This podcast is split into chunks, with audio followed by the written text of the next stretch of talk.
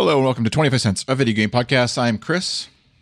And I'm Nick. Each episode will be making the rounds through our four corners console, PC, Apple, and tabletop with a focus on games that are great to play if you've got kids. You can find us wherever you listen to podcasts or on the web at goodstuff.net. Work.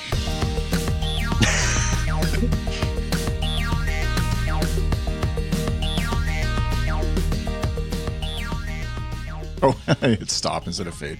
It's going to be a good day. Hi, Nick. Yeah, we're starting. Hey, we're getting back in the swing of things. We had a little hiatus. Yeah, it's all good. Yeah, and you had a you had a uh, birthday. How, yeah, yeah. It's not not a not a big one yet. That's that's. uh I guess the next milestone is next year. Okay. but happy birthday to me. Yes, we'll get, into, old, we'll get into the gifts. Almost an old. um, actually, I yeah. The uh, I I didn't do much for my birthday, but my my son's birthday is also in October, and we had some new games there. So we'll talk about those in a little bit. Nice. Uh, I think let's let's visit console corner first. There's a couple interesting updates there. Uh, so I was hoping that the Playdate right. would be my birthday present to myself. Yes. Yeah. But it it there's no update on the orders yet, the pre-orders yet. So um, was it they I, were sure. supposed to have arrived now or shipping now or they, they were they were vague about it, but I I kind of they were kind of saying fall. Um, so I was thinking about now, but you know, it'll probably be before the end of the year. Mm-hmm. Um, but yeah, it's uh, I'm definitely still excited about that, especially um, some of the development kit stuff that I've mentioned before that they don't have a lot of details on yet, but I think there's some interesting game making opportunities there.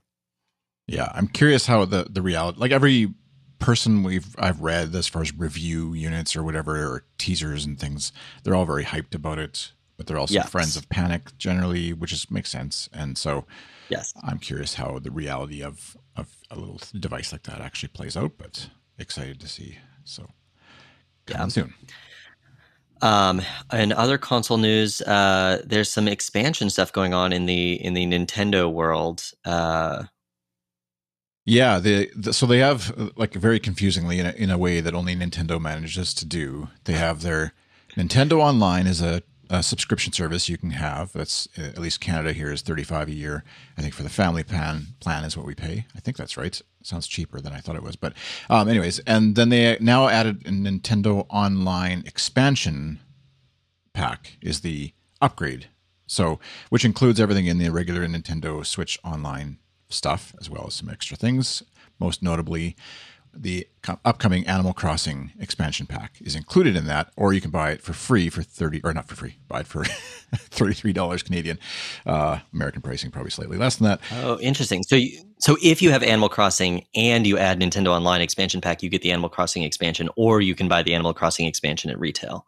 Yeah, and so that's where it's like, and in again in Nintendo fashion, they also announced a free uh, Animal Crossing expansion pack that's coming out and then there's this new DLC that's coming as part of either buy or so I can only imagine the Got confusion it. for a parent going and like oh my kid was talking about the Animal Crossing thing. And they look online it's like oh it's free. Great. I don't have to do anything. There's nothing there. But right. the, the free one is actually not the one they want or, or vice versa.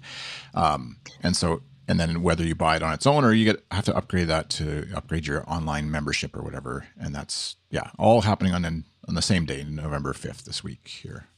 Um, so yeah, the and the the online the the emulation stuff that's included is definitely interesting to me. You know, having played a, a fair bit of N64, especially N64 multiplayer. Um, you know, kind of I guess that would have been about end of middle school into high school for me with with friends, as well as Sega Genesis, which was my wife's uh, console that she grew up with because her her older brother had one. Mm-hmm. So that's pretty exciting. Um, I think we've talked about that a little bit before, but at the same time, I haven't been playing the basic online that much. Exactly. So is it really worth bumping up my subscription? Um, so they do have, add, uh, yeah, but like, I think twenty dollars a yes uh, or thirty dollars extra uh, US a year. Yeah, and like Kenny uh, says in the chat, I'll keep playing my Dusty N64. Um, mm. Yeah, which definitely makes sense. And like I think the for anybody who's looking at if you're an Animal Crossing player, you're looking at the DLC uh, Happy Home Paradise, it's called. I guess it would make sense. You might as well upgrade for one year to get that. And I presume you get to keep that. I guess that's the other part of it that I don't know how that works is if you keep that or if the DLC is part of then just the, as long as you're a subscriber, I would guess would I would assume that's actually probably what it is. Um, so it goes away when you stop paying for it. Um, is how I would read that. But well, I, I don't know because it like like Tetris 99, right? Like you get access to it partially through the Nintendo Online subscription, but then there's additional game modes that you pay with Nintendo Coin separately from your online. So it's it's just I, they've combined they've mashed together like four different business models, and it's really not clear yeah. what you're getting. And I, and and uh, I think you noted um, that the the trailer for the Nintendo Online expansion pack is now Nintendo's most disliked video on YouTube. Over 100,000 so no one dislikes. is happy with the with the announcement. No. I yeah, and I'm assuming it's not because of the content of the if I could get this rid of this stupid ad. Um, brother, I hate the internet. Um, the I'm assuming it's not because of the content of the the stuff like the N64 or Sega Genesis or the DLC. Like I I think everybody's happy with those things. It's just the way that they're pricing it and yeah. yeah. It's just not a not. I, I would imagine some of the cost because I they don't just have first party games, so some of the cost has to be paying some of the license holders, right? Like, yeah, uh, you know they, they they have to be paying Sega some some seg, some chunk of your subscription every every month to to cover having the games available. Yeah, and like you hope that it's it's a good deal, and obviously everybody involved is getting paid appropriately. But it also feels a bit like for Nintendo, they're in a bit of a power position there, where it's like, hey Sega, nobody's buying your games or playing them anymore, really in any meaningful way, other than maybe Kenny and other folks who have old consoles they're still using or emulators they're they're you know stealing online. How about we make it available in the expansion pack here and we could probably you know almost eat the cost for the amount of money that it would cost them plus their own right. licensing. I mean i want yeah creators to get paid for sure as part of this but it's it feels a little like you're making you're, they're still selling the hardware at the same price that it that was at launch and it feels like they could have, could have just thrown this into the switch online bundle and actually gotten a whole bunch more people interested in paying for Switch Online, who I assume probably aren't paying. But maybe lots of people. I don't know. Do you you guys pay? Kenny, if you're still watching, do you have a Switch? Do you pay for the? Anybody out there, if you're watching or listening later, do, are you still paying for the Switch Online at all, or do you have you dropped that because you're not paying playing anything multiplayer? So. Kenny said it's the worst way to tell us they're not making an N64 classic. yeah. yeah, I think I think they're uh, for various reasons well invested in in emulation, um, and we we might touch on uh, hardware more a little later in the in the Apple corner. Yeah. Um, uh, speaking of Sega, you know, uh, obviously they they develop games for various platforms, and they have this deal for for online emulation, and you know they've got the Sonic movie franchise coming back, right?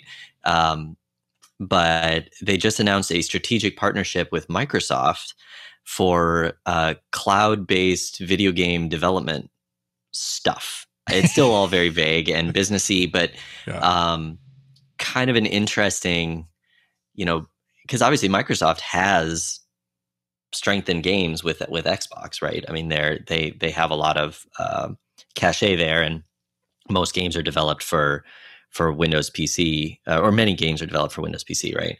Um, but then it's now all like Sega brand coming in, but powered by Azure, and you know, so there's some interesting stuff there. Um, mm-hmm. uh, it'll be interesting to see how that pans out.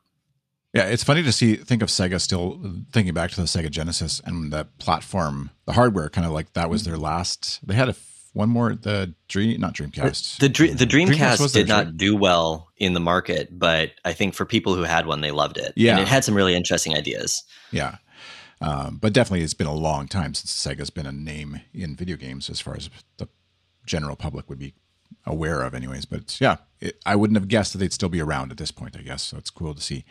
Um, um, and speaking of Microsoft Xbox, if you're uh, if you're a Discord Nitro user, I think this is how I get this.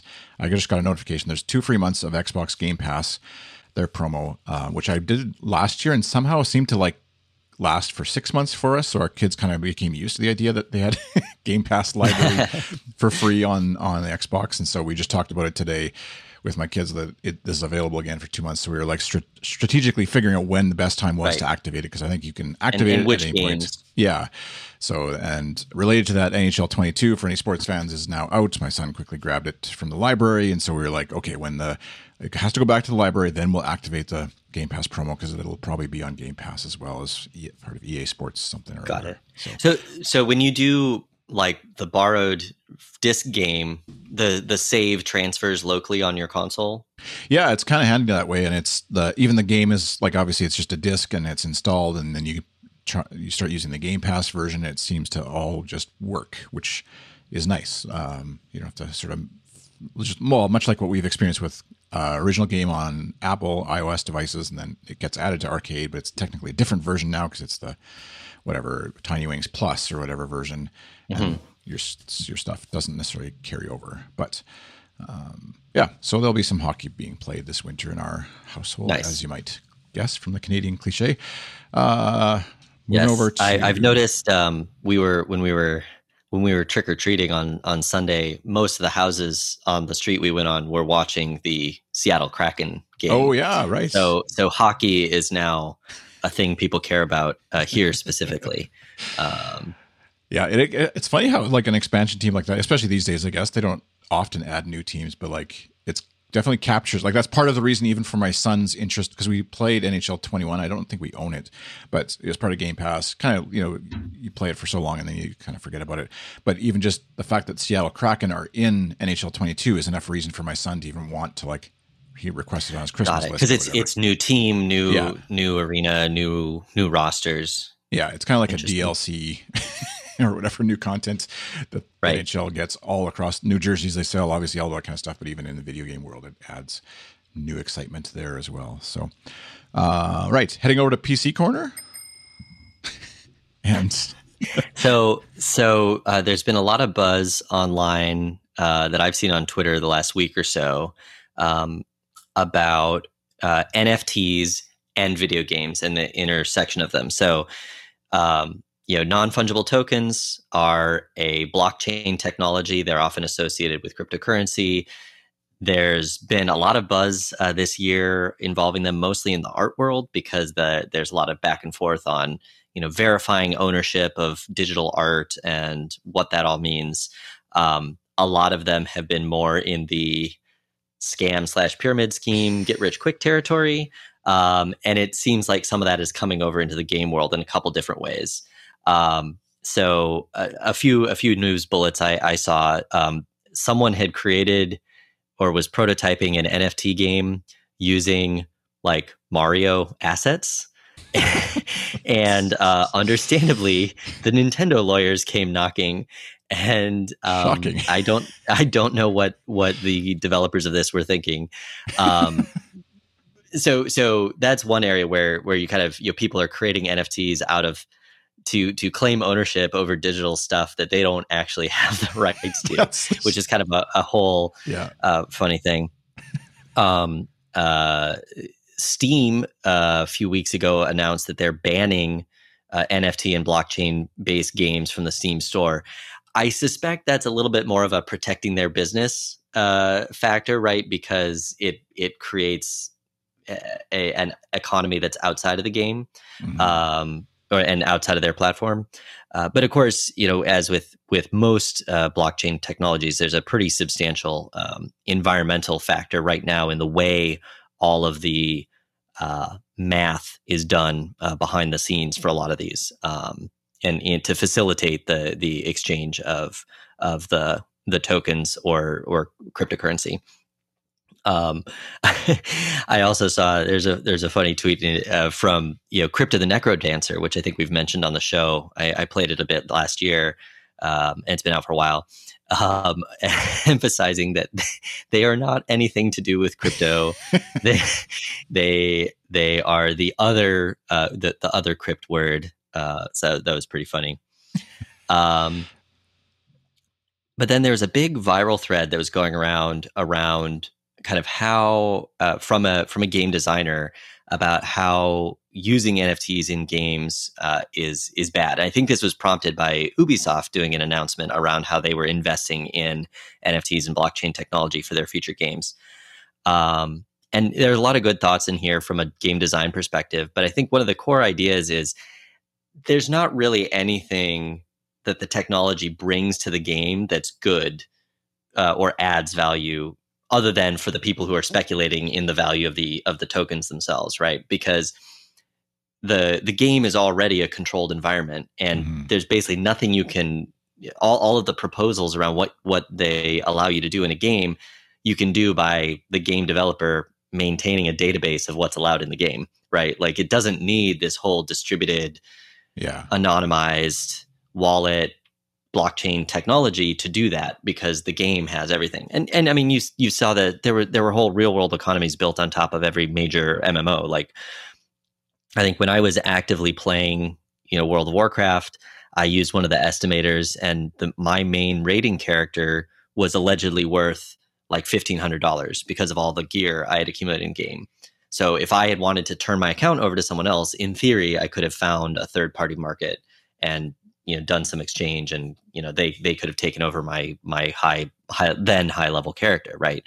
Um now, yeah and really the like th- only, that, that has no real value but yeah the only like interesting thing or thing that game developers could build in is like some sort of way to easily sell or transfer your account ownership, right? Because I would I would presume that mm. in World of Warcraft and related like Diablo two, et cetera, that they don't make that super easy and it's a, a awkward exchange and, and there isn't you have to sort of hand over an email account or whatever. And yeah, mo- most of it is not official uh, channels. Yeah, a lot a lot of the although I think wasn't uh, do you think the Diablo three auction house briefly experimented with real world money, and right. there was a huge uproar over that several years ago.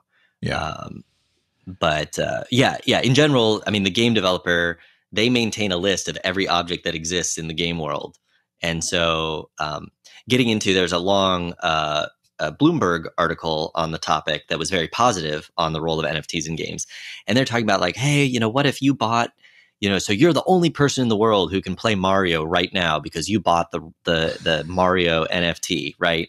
Yeah. And it's like well i mean there's nothing that the game developer couldn't build into the game mechanics to say hey you know you you player x have given us enough money to um to have the the rights to play to be the only person in the world playing this character right now. Um so yeah it, it seems like a, a, a money chasing a problem that doesn't exist kind of thing. And the that Bloomberg article also dives into some investor guy who's like running what in in WoW parlance used to be called a gold farm, but he was basically running a, a gold farm in the Philippines where he's paying at, for access to the game and then giving access to several people who work for him to play the game continuously to generate in-game NFTs that then he can then sell and they get a cut. Like it's such a weird, yeah, weird experimental market right now. I, I think it's going to shake out and mostly be nothing, but uh, it's all just kind of weird and. Well, the one know. that's like, um, what is it called here? I'm just trying to Axie Infinity. I've heard a lot about the game, which is basically yeah. built on block crypto blockchain whatever. I don't know the, the words i'm using are right but they they can be used somewhat interchangeably but yeah i mean blockchain is the abstract technology. Cryptocurrency is one you know yeah. implementation on top of the blockchain that can be exchanged for real money. And then nfts are another thing on top of blockchain that also often can be exchanged for cryptocurrency or other real money. It's yeah it's weird yeah, and the game I know I've from other from, from clients of mine like who are in in this space. It's like this game is like changing people's worlds or their lives, and not just because of investment from like people investing in the game company, but like the players of the game are making right. huge bank on this doing this game and playing this game. And I like I get the idea. I don't have a problem with somebody making money playing a game like if you're playing Fortnite, but this feels more like somehow just even less real, more fake. I don't know, all kind of cloud or um, pyramid scheme. Yeah, I mean it's yeah, it's it's it's first mover, right? So like right now, everyone who gets in early is making bank because there's still new people coming in, so the value is going up. But um, you know, it it is very likely whether it's this particular game or other games in general that the the bubble will burst and a set of people will be left holding the bag. Um, and and yeah. I, I, think I mean there's even like a, a, a cryptocurrency scam I saw that happened the other week where you know, Squid Game, super popular Netflix show. Someone who had nothing to do with the movie created squid tokens you know, so issued a cryptocurrency because it's fairly easy to do on top of some of these networks uh, on the on the blockchain, and sold a bunch of them. And then the people who bought them discovered there was literally no marketplace where they could be sold, and they had like handed over, you know, real money or other cryptocurrencies to the creator of this thing, and now they're just left holding some numbers in a computer. Yeah that have no value anymore, right? It, it, was literally just a scam. They had no rights to it, right? So I think that's my concern is will that drive either game players or game developers to change the way games work to enable this stuff and so some people will be like getting rich quick and having this great time and and you know being able to uh, like pay for school or something because they got into Axie Infinity at the right time and, but uh, but that's going to require as with most pyramid scheme adjacent things a bunch of people to get yeah. screwed and it's like it's worse than the it's worse than the all the IAP style games, right? Because yeah. Well, I, yeah. yeah. there's a. I'm just going to read this quote from this Bloomberg article because it's from the co-founder of of Axie Infinity. It said players can actually own the game items and they can see that they are scarce, like in NFT form, and it's much more real than when you see someone wearing a Louis Vuitton bag on the street. You have literally no idea if this thing is real or not, which is so ass backwards because like you could literally go over to that Louis Vuitton bag, pick it up and see, or even just take it to Louis Vuitton store and say, "Is this one of your bags?" And then you'd know if that yeah. thing is real. And he, so he says, just that doubt that you have is so fitting for the world today because everything is so fake. The thing that blockchain brings is trust. That then extends to digital assets, which, yeah, yeah. it's just like right click and save is the is I don't know. There's just so much going on there that's it's yeah. I, it's I mean, I I um, yeah. I my with my technology hat on, I uh I I think the vast majority of current, I, I probably I don't know, ninety percent, if I had to guess, of blockchain applications could just be a database or a distributed database. Like you just don't need all of that other stuff in there, um, yeah. which is getting at the, at the true stuff. Uh, I don't I don't mean to rant about about all that, but it, it's similar to in in the machine learning space, right? Like it's a big buzzword. Vast majority of current applications of machine learning could just be done with like statistical methods, linear gre- regression or something. But if you if you slap machine learning on it, it's really easy to apply these frameworks. You know, you get to sell a thing. You get funding. Um, yeah. Uh, you get funding from investors. So I think I think we're we're just in that bubble phase, and um, I, I I don't think it's going to go anywhere long term. Um, and if anything, because of the financial and regulatory implications of some of this stuff, uh, I think maybe that some of the companies that go long in it are going to find themselves burned. But I I could be wrong. Yeah, the, I think the early movers, like you said, will get get in and get out. Although, yeah, a lot of those folks, like the yeah tech tech no karate whatever ah, leaders, I thought leaders are like yeah, they're true believers, right? Yeah, yeah, yeah. So I don't know. I love. Okay, moving on a little bit because we're gonna we could probably rant on this for a while, but I love this quote that you found from John Scalzi of for nearly two decades now, the video game industry has vastly overestimated how much I want to play their games online with other people. yeah, I'm sure every like post what I don't know what age demographic, but 30 plus year old person is like, back in my day, we could play the game. Yeah. we didn't have to have friends. Yeah, I'm trying. I'm trying to remember the first the first game I played that was truly online, but it, it would have been you know over dial up. Um, I might have been using there was a third party Mac app called Game Ranger that would um, it would emulate a local network over dial up. So a bunch of games that could find LAN uh, partners to play with would be able to like you'd you'd be running game Game Ranger as a proxy Right. And so then you could see your Game Ranger friends over dial up. Um, that would so that's how I, I think I played like Masters of Orion 2 that way with oh, with yeah. random people on it. Anyway, um, yeah, Scalzi's a uh, an author I like, and you know he's a he's an old school early blogger. Um, and and his wit has translated well to to Twitter. But yeah, I think I think I mostly align sometimes. Even like I said, as a as a former you know big MMO player, these days I mostly just want to get online or when it's game time, I don't want to have to like, you know, match someone or, you know, the bad feeling of getting schooled by some teenager in Fortnite or, yeah. or whatever. I just want to play a quick little relaxing game like you know mini motorways or something I actually think now that you say that, my brain actually thinks when I play Fortnite, I'm I my brain thinks I'm just playing a game against bots, and for all I know, half Oh. of them could be because they've done that too in Fortnite and other games. But I just think of them as bots. And it's like, oh, that bot is programmed to be better, and so that's why I lost. I think that's actually subconsciously what goes on for me when I'm playing that because I'm not really worried about the actual other people, other than like playing it with my kids, let's say, or whatever on our devices and things like that. That then it's like obviously we're playing together, but I don't really consciously play against someone else. It's that's actually probably what I like about NHL is like it's just it's just me against the computer and I can set the difficulty level to be where I want it and then it's a fun game versus and challenging Yeah. versus like way too Well, easy or way too hard. that is an interesting distinction right between playing with friends people you know and and playing like randomly uh, against strangers um, and uh, what what that difference is because because certainly you know we going back to like kind of the N64 discussion that was multiplayer but it was all about four people in the same room with Mhm. tiny little squares on the same TV right um, Or you can cheat and look at your friend's screen. yeah yeah that was that was my that was my GoldenEye play because i was i was really good at memorizing the maps so i could like glance and see where someone was and like go chase them from the other direction? Yeah. All right. Moving on to Apple Corner. You you Apple played Corner, a whole so- bunch of arcade games. Looks like well. yeah been tried tried a bunch i'll, I'll just rattle through them real quick um, so uh, crossy road plus came out um, you know so again plus games it's a reissue of, of old crossy road um, the the whole family at one point a few saturdays ago was just we were sitting in bed in our pjs all playing crossy road and and like kind of sharing how far we had gotten. Um, the the core mechanic is still the same.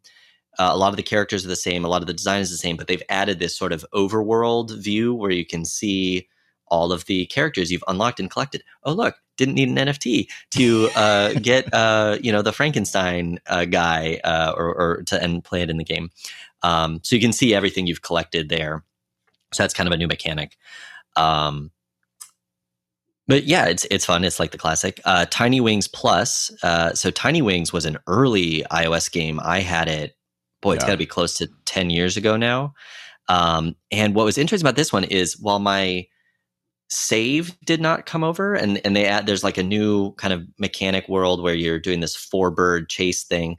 Um, all of my achievements did. So Hmm. it like through Game Center, it still knew that I had gotten to like the eighth island at some point in the past or the seventh island. Um, so so that one was fun. I was finding I was not as good at it as I used to be.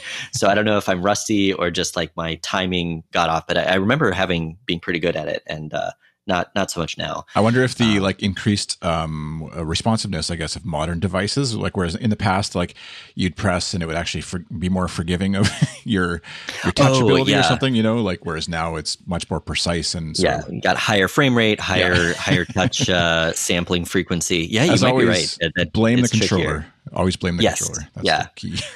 Mar- Mario made me fall. Um, and then uh, Mini Motorways had a little update. Um, they added their um, hometown of Wellington, uh, New Zealand, which I haven't unlocked yet because I hadn't been playing for a while. But they also, I noticed, mechanically added roundabouts. Um, so that's an interesting uh, kind of intersection you can you can do now, where you can add, I think, eight angled directions into a single rotary and um, it kind of keeps traffic flowing. I think I like it better than the way stoplights work. But as the developers have said, you know, the the game you're supposed to lose eventually. the The Yeah. whole point is that the traffic eventually becomes to a snarl as as the as every car tries to get individually uh, to every place.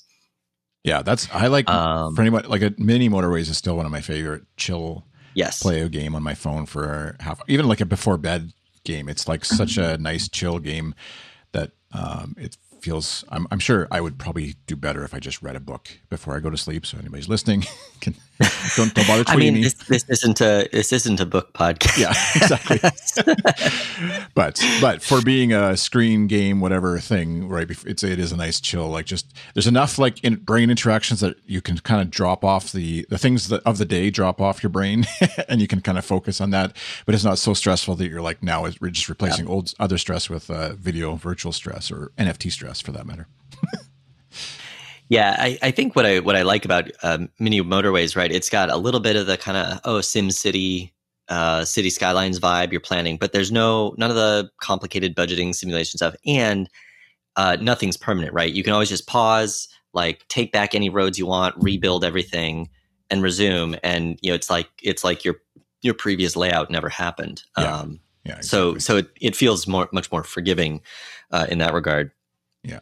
Um, While we were gone to the um, new Apple announcement, I think it Yes. had- we didn't talk about it much at all, but just in brief, like new so the M1 chip that Apple Apple Silicon M1 Pro, M1 Max are out in the MacBook Pros. It feels like a confusing time to pick which laptop you'd want to buy as as an Apple fan. If I was, I'm not in need right now. Although mine has been requiring a daily reboot to just function, and it's making me want to be able to buy one, but I'm not. um, but anyways, the for gaming, it feels like a really good time to be on the Mac, uh, at least, especially Apple Arcade adjacent. Yeah, I, th- I think I think the main um, the main limitations right now are uh, of game availability. Right, um, the the hardware is quite a jump, and um, uh, over on the podcast upgrade, they did an interview with two Apple uh, chip execs about about the M1, and they had some interesting stuff to say. Um, in particular, to your question of like, oh, which one do I get? Right, and and they were kind of saying that yeah, unlike you know, well, there's an iPad or an iPhone. I, I mean, there's there's multiple models, but there's a lot more uh, configurability in the MacBook Pros. Um, is that yeah, they're kind of thinking about the different um, the different roles of who's using them. Like, are you writing code and compiling it on the road? Okay, well then this one's probably more for you. Are you doing podcast editing or other audio work? Well, then this one's more for you. Are you doing video game asset design? Uh, well, then you need this one with more um, more RAM. And yeah, the the um, uh, there's a link in the show notes about the GPU performance, you know, being close to some discrete gaming laptops. Um, and and that's even with in most cases the games running through Rosetta 2, right? Because they're they're Intel uh, Yeah, games. They, they haven't been ported to. Apple Silicon yet. And so it really gives you a sense of just how uh, far ahead of the curve um, the Apple Silicon team is on some of these things, uh, especially compared to Intel and, and maybe also compared to um, NVIDIA um, uh, and um, and Oop. and uh, AMD. Yeah, and the one main issue, like as far as going back to like um, gaming specifically on the Mac platform, is that these things do not, as far as I've heard or read, uh, do not allow you to run Boot Camp anymore. So Windows dual Correct. booting, so which is the only way I've been able to game on my on a computer. Basically, is having my Intel MacBook Pro. I can boot camp or reboot into Windows basically, and then game. It works really good as a gaming platform that way, um, but that's not an option anymore. So it it I, I guess I'm curious to see how this all f- flushes out. Because for me, if I was to like tomorrow buy a new MacBook Pro with the the M1 chip, I'm basically also losing if I sold my current MacBook Pro my Windows gaming platform. So I'm kind of like in a very first world sense having to buy two new computers instead of just one. And obviously, I can just keep my old one, I guess, and run it as a gaming laptop or whatever. But that's beside the point in this theoretical Yeah. conversation. Well, and you know, I I, I had uh, you know boot camp on my old iMac, and I would boot and and play a few PC only games that were in my Steam library. There, I I played like Star Trek Online that way for a while, or No Man's Sky that way for a while. Um, my this new iMac that I that I'm on is is an Apple M1 uh, chip. You know, I don't have a boot camp partition. I can't set one up. I think you can run Windows 10 in parallels now, but it wouldn't really be performant for gaming because it's virtualization and everything.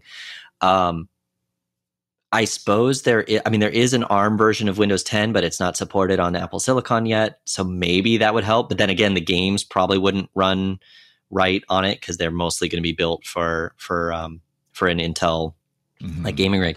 So I've I've kind of already given up on my my old Steam library um, in that regard, and and uh, and I had other games that were like you know already not supported because um, was it Catalina got rid of 64 bit or sorry 32 bit libraries, right? Yeah. So like certain older older game binaries wouldn't run anymore.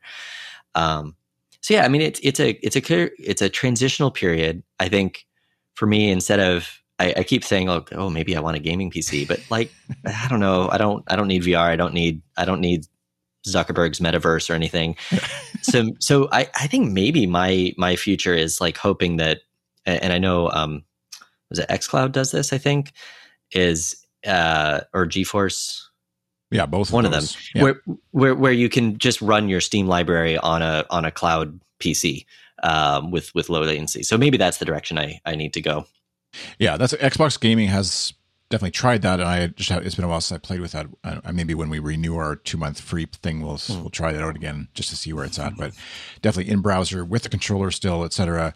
Uh, it feels hacky and weird, but it seems to work. I mean, that's like we're having yeah. this video chat over a browser basically, and that still feels broken in my brain, but um, it works apparently.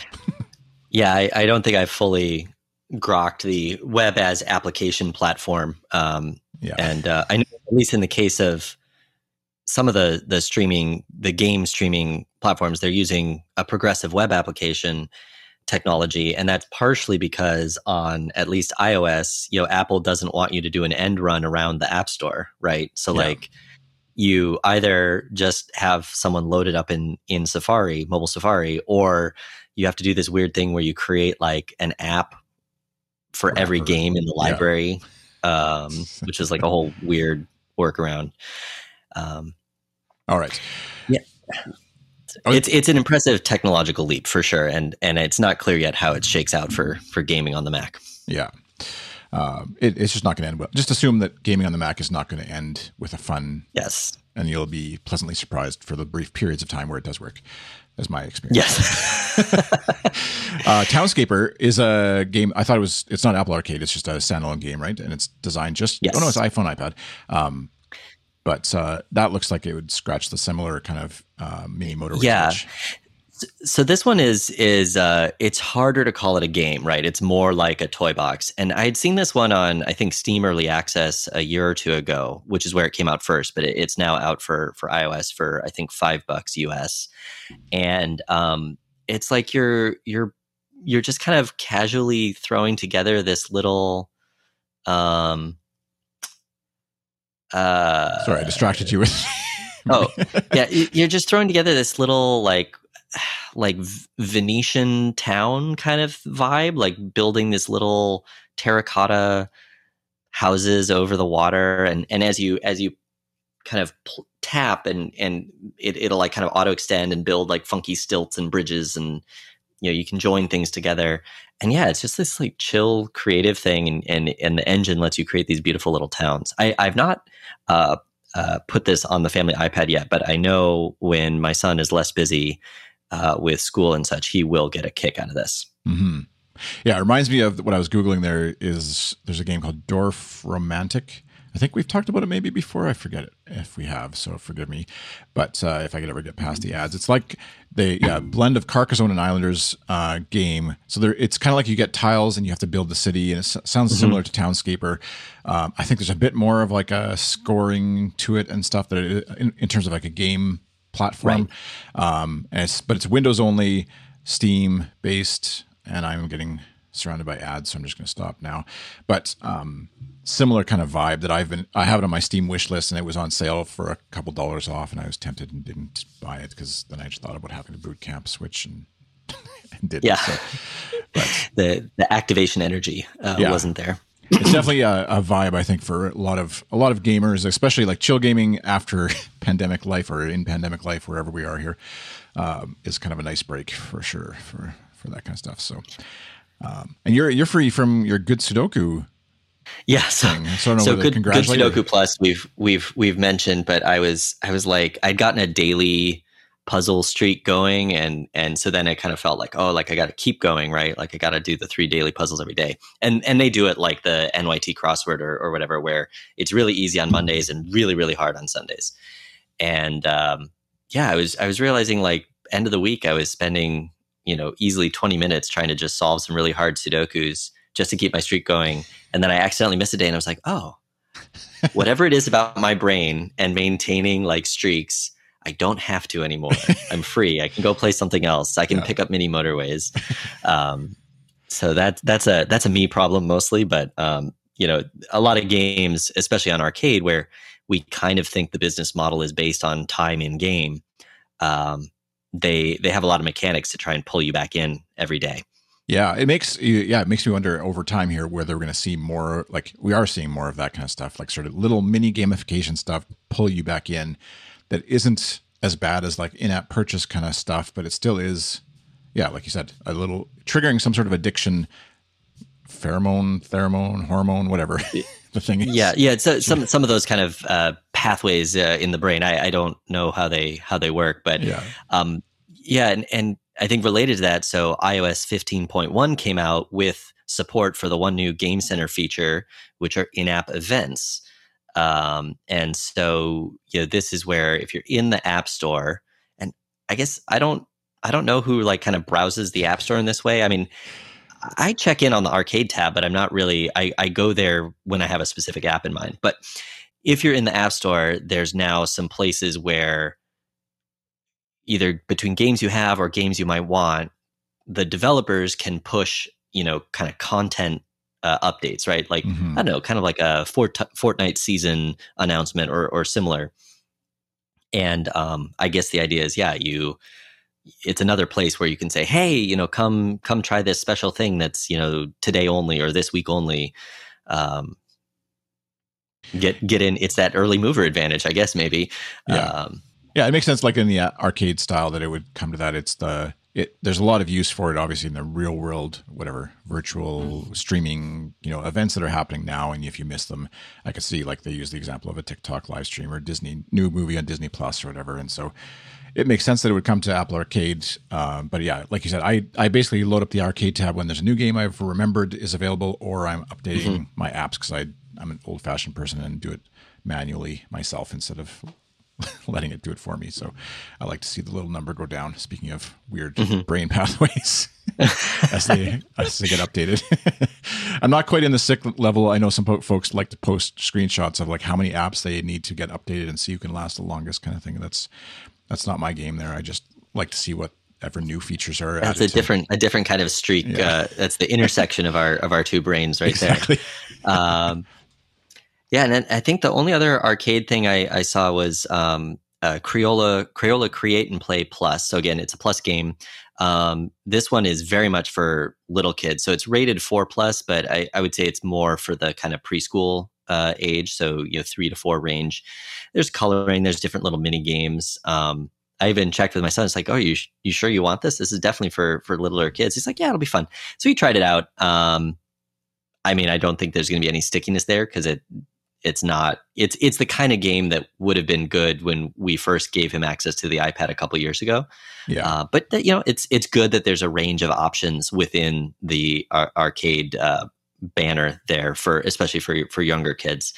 Um, and you know, as we've seen with the whole Plus series of games, it's an easy way for Apple to kind of build out the arcade library. You know, they they make a deal with the developer and say, "Hey, bring your game over to arcade." Um, and and Apple gets the benefit of of saying how big of a bundle uh, arcade is. Yeah, and including brands, name brands like Crayola or whatever too. And I could totally Yeah. see the benefit of having this for you know parents on road trips or whatever, where you're just like hand the kid the iPad, you can't do other th- other stuff with it. And and and again, you know, the arcade advantage, right? I, I don't know what the business model of the original Crayola app was because I, I haven't looked at the old one, but I, I've seen coloring apps for little kids where it's like, oh, you want to draw that character? Yeah, You better better get your parents to pay a dollar, right? Like, or Yeah. or sign up for twenty dollars a month of unlimited coloring book, right? Like, that, there's a lot of that in in the space for for little kid apps, and that gets uh, dangerously expensive fast. yeah, especially when it's accidental purchases. So, uh, Yeah. all right. Um, briefly in tabletop corner, you've got uh, you had some birthday gifts. Is this your birthday gifts? Uh, no, this was my my son got Oh, two right. games uh, for for his birthday. Um, so uh, one was Tsuro Phoenix Rising. Um, so we had definitely played the original Tsuro at one point, and it's got a similar mechanic, um, except instead of the only way to win being being the last one to die, there's this additional mechanic where you can collect stars. And so if you're the first to seven stars, as you zip around the board um, in with your Phoenix, uh, you you can win that way. Um, and yeah, it's this it's this cool like kind of path building game. Um, and you know, if you're if you're playing more aggressively, you can place your tiles to create paths that send your opponents off the board. Um, mm. Or you can just kind of play more uh, nicely and and just kind of plan out your own your own uh, swooping around. Uh, but that, it's it's a fun one. Um, it's a pretty quick play too, which is nice, uh, and it and it scales from two to eight players. Um, and then I think the one that uh, he was enjoying even more was this. It's a game, but it's also a toy, and uh, is called Suspend, and it's it's kind of like um, I don't know, some, somewhere between like pickup sticks and Tinker Toys, and so you're you know there's different games you can play with it, but you you're placing these, you're balancing these long hanger like metal sticks on the structure and you know it someone could place things so it's almost about to fall and now you have to place one. So there's kind of that jenga like element of like oh i don't know if i can do it. Um, and then of course it makes a big noise when it all falls down which is uh, fun. And you can do other uh, kind of puzzle sculpture things with it um, so yeah that, that's a that, that's been a, a hit uh, in in our house. I would say you know, I think it I think it said eight up. I, I, would say it even goes a little younger than that, but it's a good it's a good um, family yeah. game. Or or you can just play with it as a toy. Happy to report that all the game screenshots or photos submitted do not have any toilet paper in them. That's right. So, and board, luck- board Game Geek is cracking down on yeah. the, uh, the TP lobby. Thanks to machine learning and identifying toilet paper in photos submitted. That reminds me, yeah. Tsuro reminds me that there's a really fun, speaking of relaxing games, uh, Tsuro the Game of the Path um, iOS game. It's not included in arcade, but it's um, I think I bought it at some point. Oh, um, I think I have that one actually. Yeah, yeah, and there actually is a multiplayer. Um, it looks like it's forty percent off right now, as I'm unless it's an old comment, but um, and you can actually play it multiplayer with someone. Like my wife and I played it back and forth, like you just turn based, and so you you can share it uh, the game that way and play it. And it's yeah, it's also an equally nice kind of chill game. I'm assuming it's a predecessor to the Phoenix Rising and, and other games that you played or you were playing. Um, so and and it has a really satisfying sound of like the stone drawing the path on the on the board as you put a new piece down. I remember. Um, so, anyways, that's another one. I'll put that in the show notes too. Is uh, a an option yeah. for folks. I, I would say uh, Tsuro is definitely one of those games. You know, it's, it's got some nice pieces, but they're they're all plastic and the tiles are cardboard, like standard board game. It's definitely one of those games that if there were like a super deluxe di- edition made of like stone and wood inlays, right? Like it would mm-hmm. it would be one of those games that would feel really nice as like the luxury edition. Because yeah. yeah, you're like sliding things around, right? Well, and I was I after playing the arcade or not arcade, sorry, the iOS version, I was actually really tempted to pick up because it is an actual board game you can buy tempted, yes. I've been tempted a few times to grab it just because it was such a satisfying, to use an overused word, my kids keep using game to play on on uh, on the iOS devices, but uh, I haven't ever yet. So, anyways, I'm going to pull that one out. I just re-downloaded it to play it again sometime soon. Yeah, well, well, we should we should try a game uh, sometime. Um, yes. Yeah, it's it's um I, I, I, like I like Tsuro and and again because it's it's one of those games that goes like two to eight players. It's really good for um, you know kind of families of any size or or if you have varying ability availability or interest in playing games. Right, like if if not the whole family wants to play, you know, two or three people can still play and it's still a fun game. Mm-hmm. Yeah. All right. Let's. Uh, I think that's enough for this episode. We uh, thanks for continuing to listen if you are out there listening to us. I'm assuming you are because you're hearing this meta comments as I make. Uh, and we will be back every two weeks with new episodes of uh, 25 Cents. You can find us on Twitter at 25C Arcade if you have comments or thoughts on things we've said or didn't say. We'd love to hear from you. And uh, in the meantime, thank you for listening to 25 Cents, our video game podcast. You can find me on Twitter at iChris. And you can find me on Twitter and most everywhere else as Ultranurd. That's N U R D and you can find 25 cents wherever you listen to podcasts. Be sure to check out our Good Stuff Patreon, patreon.com slash good stuff to join the network here. See ya. Later, Chris.